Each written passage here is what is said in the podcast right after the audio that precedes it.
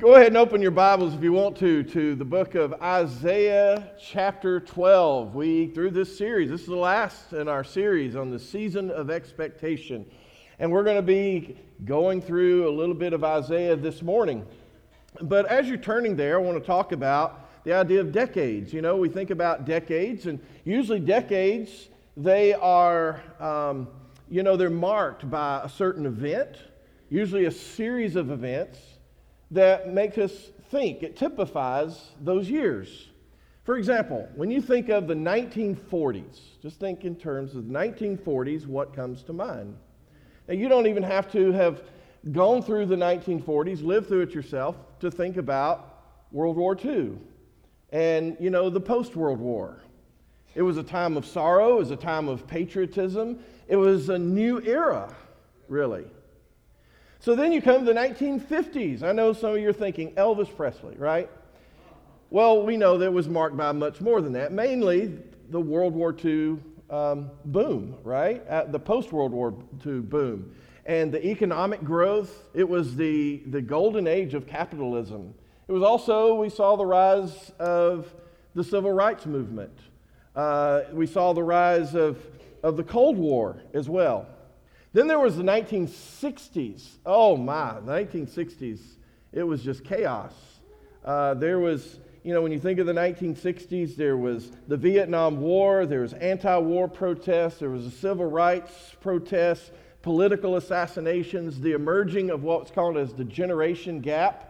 This, you know, this, this real gap that came between, you know, parents and their children and their beliefs, their politics, uh, things of that sort and it's considered one of the most chaotic and divisive uh, decades in the history of the world.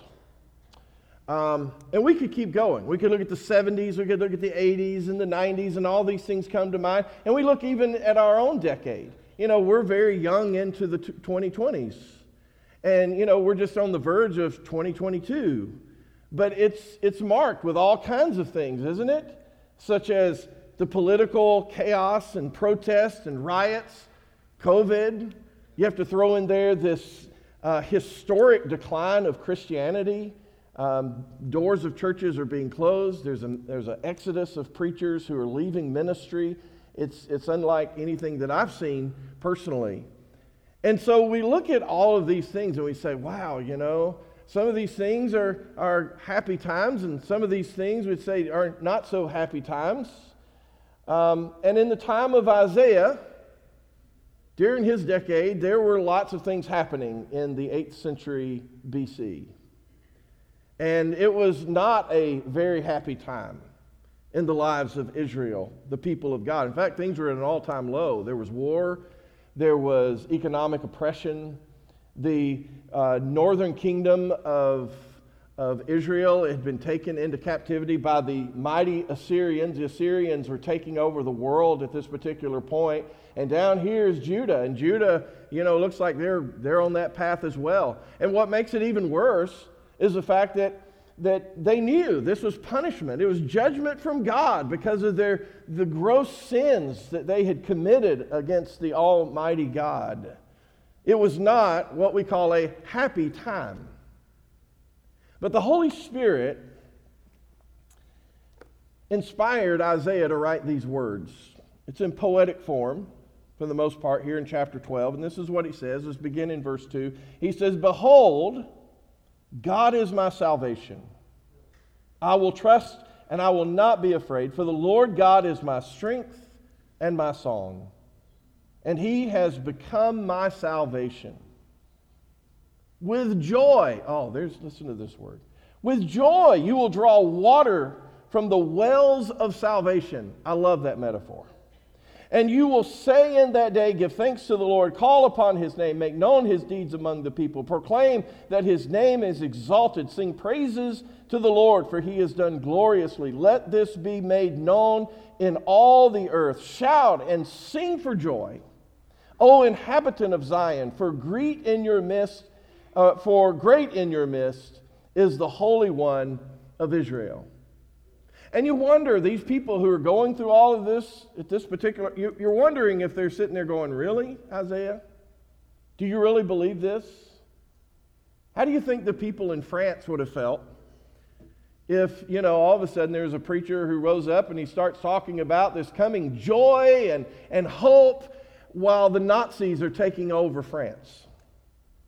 You know, it just it doesn't seem like it's a real time that you can think about happy thoughts. But here he's saying the joy is about this future coming, this future salvation that will arise. And if you go back to chapter 9, you see the first couple of verses, he, he doesn't mince words here. He says, Look, it's going to be, there's going to be time of gloom and anguish and despair. But he says, You're going to see a light, a great light. In fact, that's what Joe talked about the light that came in John 1.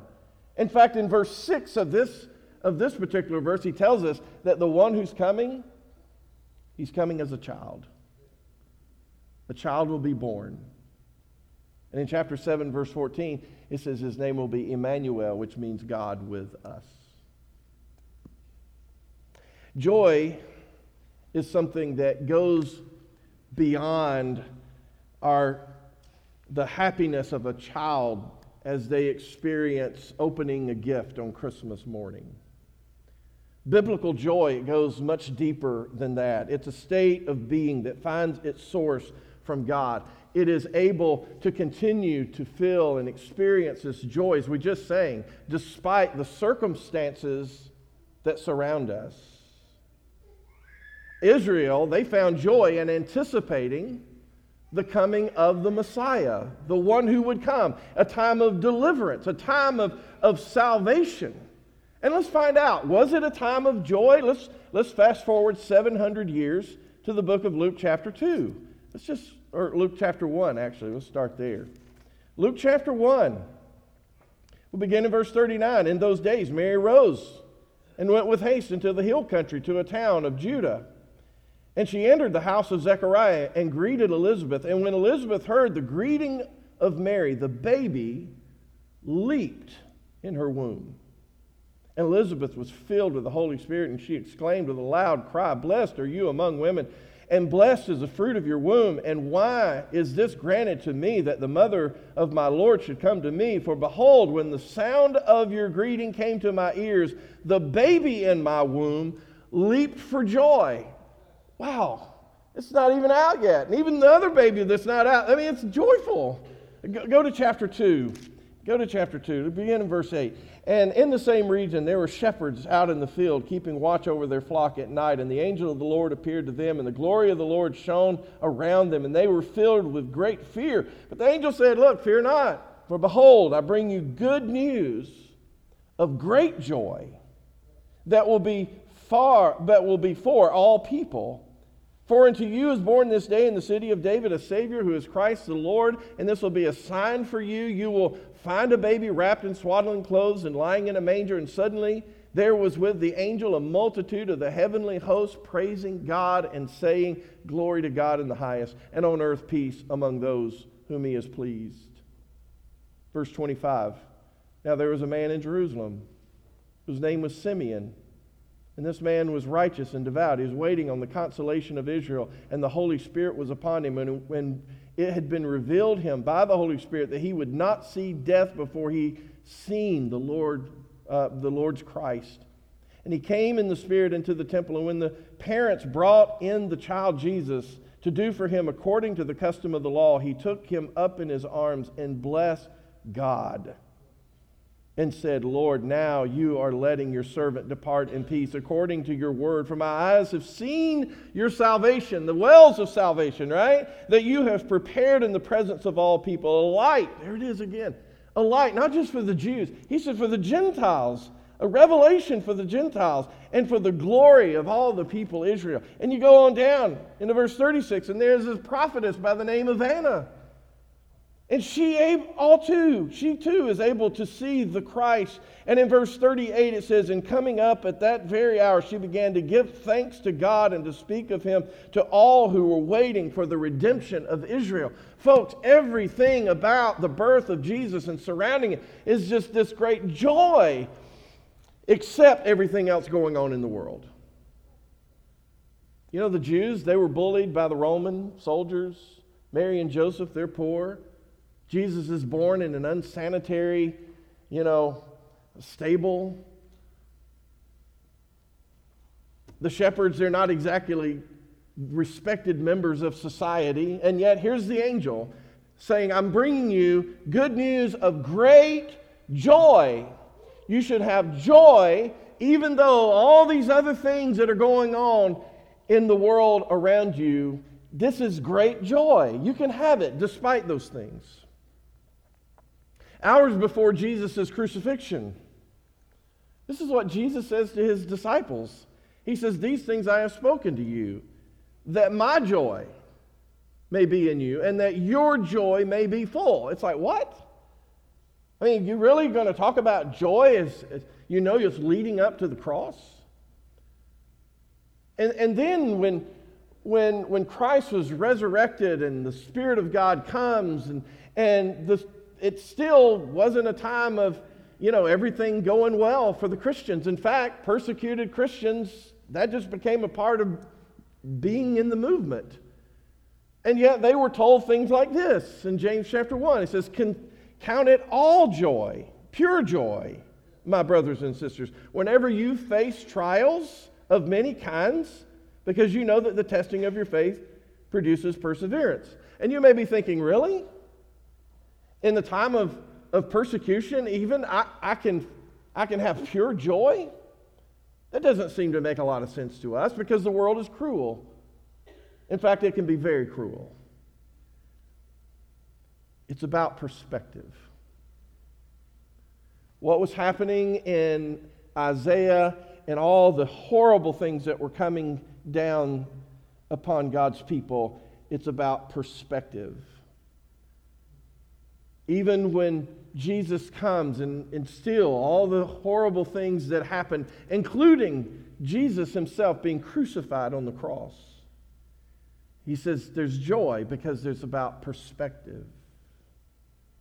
It is knowing that, that our joy, it flows from this deeply rooted conviction that God works all things together for good to those who love the Lord. It doesn't always seem that way, does it? It didn't seem that way, you know, after the fall of humanity. And here they are, they're being kicked out of the garden. All these terrible punishments are being laid down. It didn't seem like it for captivity for both the northern and southern kingdoms. It didn't seem like it in the day uh, that Jesus comes because, I mean, eventually even his own people crucify him. And yet, when we look at it, we see God was working all things together for good.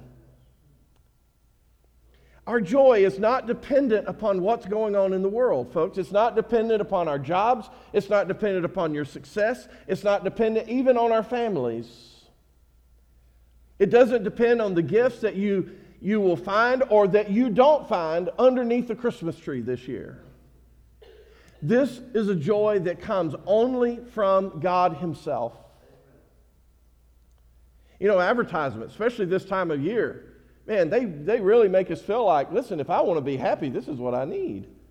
And I need to do whatever it takes to get those things and to get those things for, for other people, for my family, even if it means I've got to go into major debt.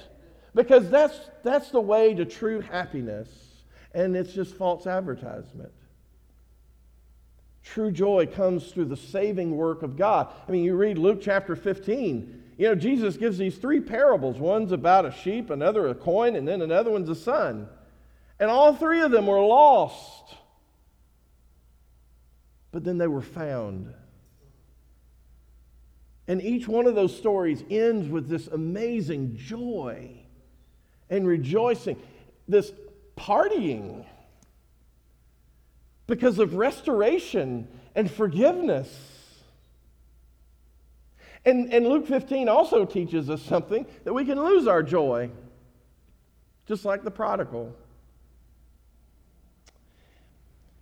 That's the kind of thing that happens and for a variety of reasons. Sometimes it's because we stay away from our communities of faith. We stay away from our communities of, of prayer, and, and as we've done a moment ago, in, in taking and sharing of the Lord's Supper, of these times that we are are with those who are of like mindedness. You know, the birth of Jesus, if it doesn't teach us anything else, it teaches us that when there's good news, it needs to be shared. We need to share it with each other. We can lose our joy because we stop listening to God and we're living in sin. I've seen it over and over again with people, and they're like, you know, I'm just not a very happy person. And then you find out there's some kind of sinfulness in their lives. Back in the day of coal miners, they, they used to keep canaries in the mines. And the reason is canaries, their bodies are very sensitive um, to, uh, to air quality. And so when these invisible gases that silently kind of begin to fill up these tunnels, then if the canaries stopped singing, they knew that things were not going well. If they were singing, they knew everything was fine. But these canaries, I mean, if they get these gases, they will suddenly they'll stop singing, and eventually they'll just fall off onto to the bottom of the cage. And I think the Christian joy is like that. I think it affects our singing. I think it affects our joy. I think that's what Ephesians 5 18 and 19 really is about. It's about how our life is, should be of singing and making melody in our hearts to the Lord. It's a spirit filled thing. Joy is an inheritance that we have as a child of God. Do you know that? But it's got to be guarded. Sometimes we have to guard it from religion. Uh, you know, if we begin, if we no longer are seeing that, that our salvation is the one who came, instead of seeing that our salvation is a reward for our works, that works are huge. It's a big part of things because it's an expression of our joy as to why we do. Listen, if you showed up today and you're here because you love God and you love people, I promise you this, you're going to have had a great time here today. I really believe that. But if you're here because you are afraid that you're, you know, going to disappoint somebody, you're probably not enjoying things. It's a good indicator. Same thing with hospitality, being hospitable as Christians. You know, if you enjoy and you love people, you're, you're going to enjoy, you know, bringing them in, even if it means that your house gets a little messy. It's okay because you just love people. But, but if you're doing it because, you know what, I feel pressured to be hospitable or because I'm trying to impress people, you're going to be, you're not going to enjoy it.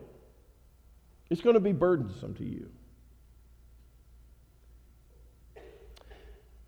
The point that I want to make to you is simply this that we can choose joy.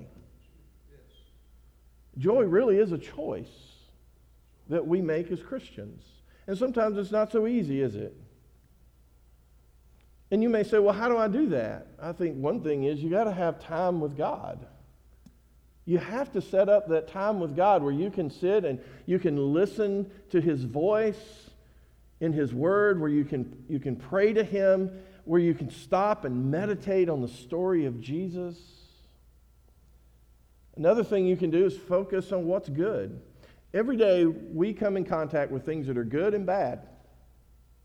And we can choose what we, we want to focus on. And that's, again, that's not always easy. I'll be honest with you, I don't always do a real good job with that. But if I want to choose joy, then I've got to begin to look and see the positive things that are in my life. The same thing with this next thing fill your day with joy. And what I mean by that, I mean just Put joyful things in your path. Uh, it may be, it may be uh, you know, a, a, group of songs, hymns that you enjoy singing and listening to, and you just belt it out, you know. Uh, you know I, I, I, love having Praise and Harmony TV. I, I don't get anything for this, by the way, but it's, it's a wonderful thing. It's got all the Praise and Harmony songs on that. You can go on there and you can just listen to it at any time. You just and it, it is, it's a great way to get your mind off the things of the world. I do this often, get it off the world, and it kind of gets it back onto the character of God. Uh, another thing you can do and fill in your, your day with joy is, is hang around people that are joyful. You know, if there's people that they're just negative, they just bring you down, maybe you need to think about some new friends. You say, well, I go to church with them. Well, you know what? Maybe we just need to have a talk with folks. Listen, we need to be joyful people. And we need to hang with those who are joyful. Here's something else you can do do something good for someone else. It really is more blessed to give than it is to receive. We are in the season of giving. I see it. I see it in my own kids. You know? I, mean, I've got one, she's got a job now. See, I already, you already know who she is because I've only got one sheep. But, you know, she's got a job. She, got she keeps begging us to open her gifts because she just can't wait. You know? And, and I think that's just part of, of who, what that nature is. And that we enjoy getting. Let me tell you, my daughter enjoys getting. But she really is in, into this giving thing.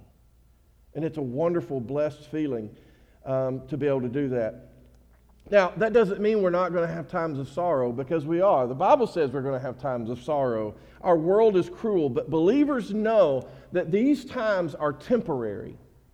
Again, Jesus is going to the cross and he says something like this Truly, truly, I say to you, you will weep and lament, but the world will rejoice. But then listen to what he says You will be sorrowful. Okay, you're going to have times of sorrow, but your sorrow will be turned into joy. Because sorrow is temporary, joy is going to be everlasting. And the things that you experience in your life, whether it's at your job or whether it's with your family or whatever it may be that's out there, those things are not the end. They are simply moments that are eventually going to give way to joy. It's just we got to kind of get our mind there at some point and kind of push through some of those things. Regardless of what happens in Washington, D.C., regardless of what happens in our homes, we have a hope that can never perish or fade or spoil or, or perish. It is kept in heaven for us. That's what Peter tells us. Now, it's easy to be filled with joy this time of year for a lot of folks. Man, we are singing these songs, Joy to the World, the Lord has come. We're hearing these, the angelic proclamation, you know, this of, of, of good news, of great joy. And, and, you know, people are just happier. This, but here's the thing joy is not seasonal, it's not a situational thing. It is a response to what God has already done and what God says He's going to do. Now, we live on this side of Bethlehem, right? We have seen the wells of salvation that have come, and we have drawn from them. But those in the time of Isaiah, when he writes this, they had not seen it. And, and so they had to strain to look forward in faith that the one who is coming is going to come and things are going to change in every way. But we are similar to them in that Jesus is coming again. And we have to continue in our times of despair and our times of darkness and our times when we're sorrowful. We have to continue. Sometimes we have to strain in faith as we look forward to his coming again. But here's the thing Jesus will finish what he started. He will. We don't have to despair. And that's why we read things like this Rejoice in the Lord always. Okay, is that enough? Well, Paul says, No.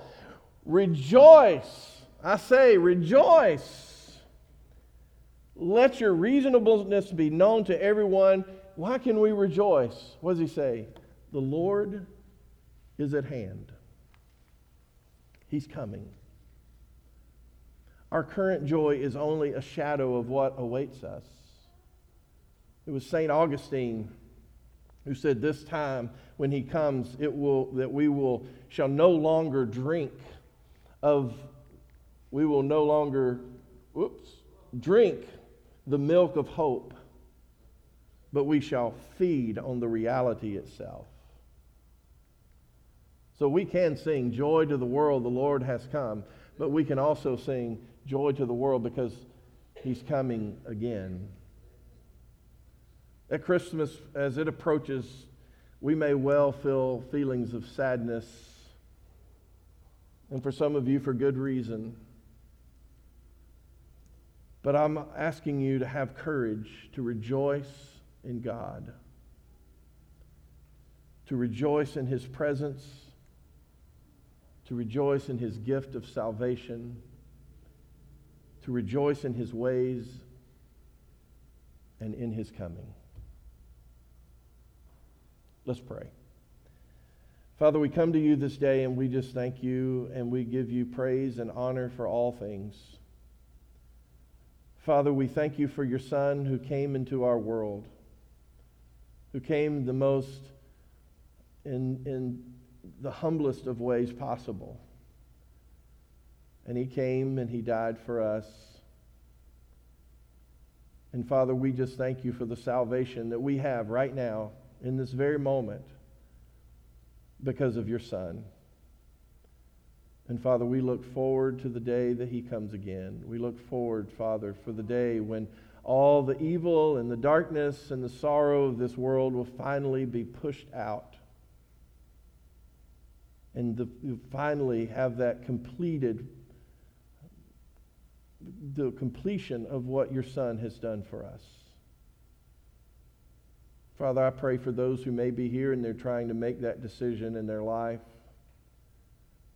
Father, I just pray that you help them to realize what a wonderful thing it is that you're giving us.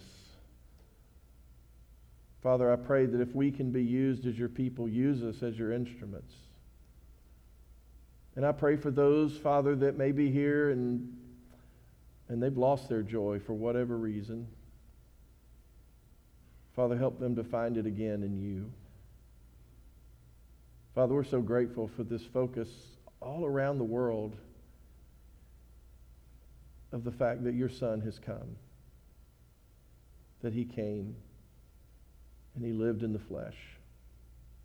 So, Father, we just say all of these things in the name of your Son, Jesus Christ. Amen.